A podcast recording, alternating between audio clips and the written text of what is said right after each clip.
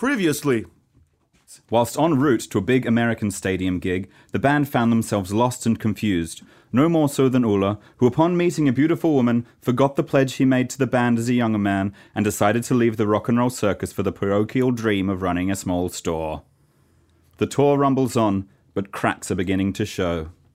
This is Live and Death, the Death by Unga Bunga radio play. It was written by me, Timothy Raisin, and stars myself alongside...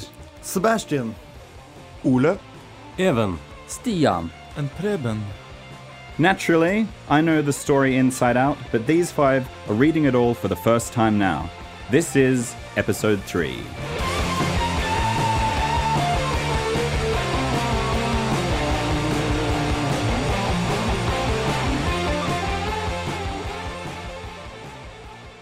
Death by Unga Bunga are in Australia, doing extensive press appearances and shows. Today, they are crowded into a small radio studio, sitting opposite an enthusiastic host.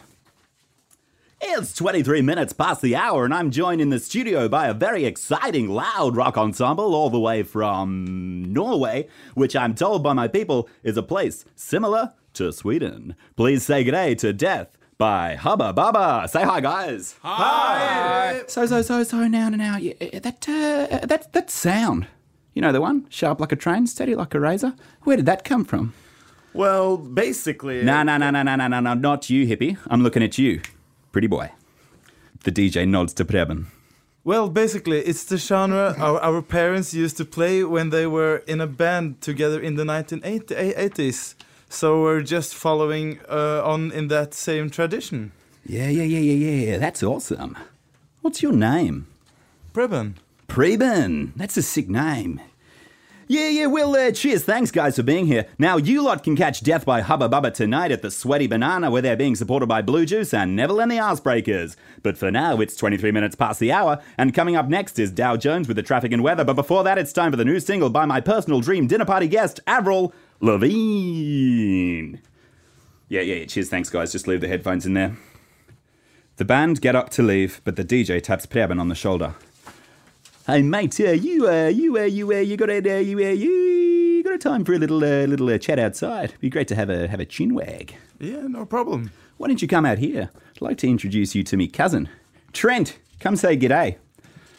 A man walks across the carpet with a hand outstretched to Preben. A lot of jaws drop. The boys cannot believe what they're seeing.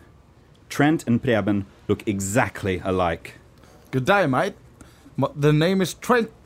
Nice to meet you. Hi, nice to meet you too. This is amazing. I feel like I'm staring into a reflective surface. I am quite reflective.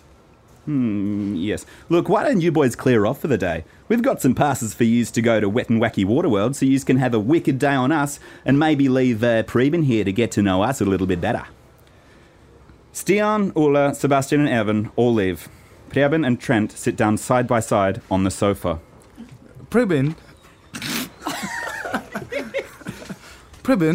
do you understand what's going on here? Yeah, do you get it? I'm not sure. Preben, we're brothers. And I'm your cousin, Preben. Probably why I thought you were so good looking. Good genes, I reckon. Preben, I know this is strange, but would you like to meet my mum and dad? Preben begins to cry. Trent pats him on the back. The DJ grins a grin that resembles a sinister letterbox.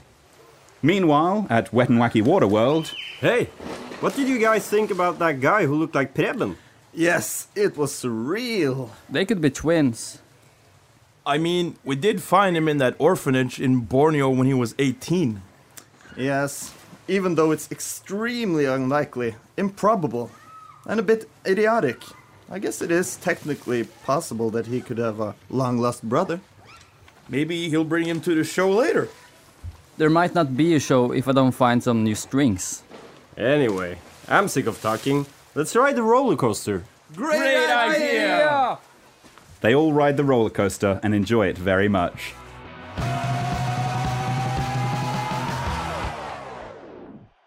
Later that evening, Stian struggles to rig his guitar with some fine silk ribbon while Sebastian entertains Neville and the Arsebreakers. And then I said to the white priest, I'm allergic to hard-boiled eggs, you bitch!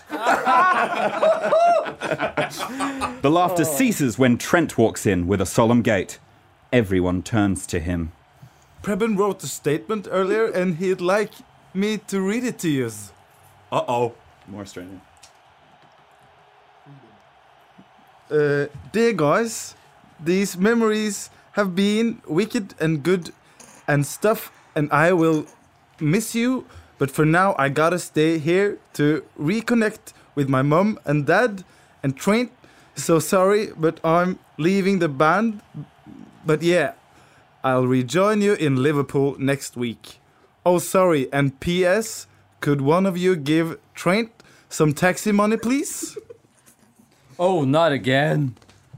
I sensed something was wrong. We're falling apart. I think this is the perfect opportunity to share with you all my latest poem.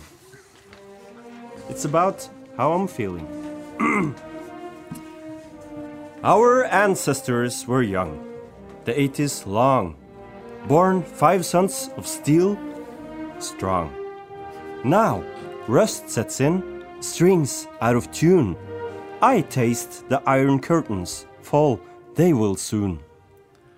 That was a beautiful poem, mate. What's your name?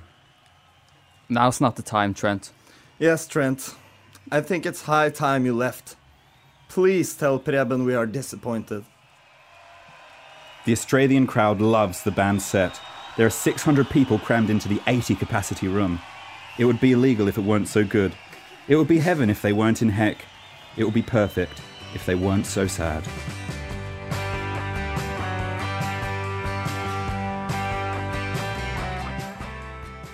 Live and Death produsert av Preben Andersen, Timothy Raisin og Jonas Törstenson, med hjelp av Vidar Grande. Musikk av Death by Unga Bunga og Gustav Holst.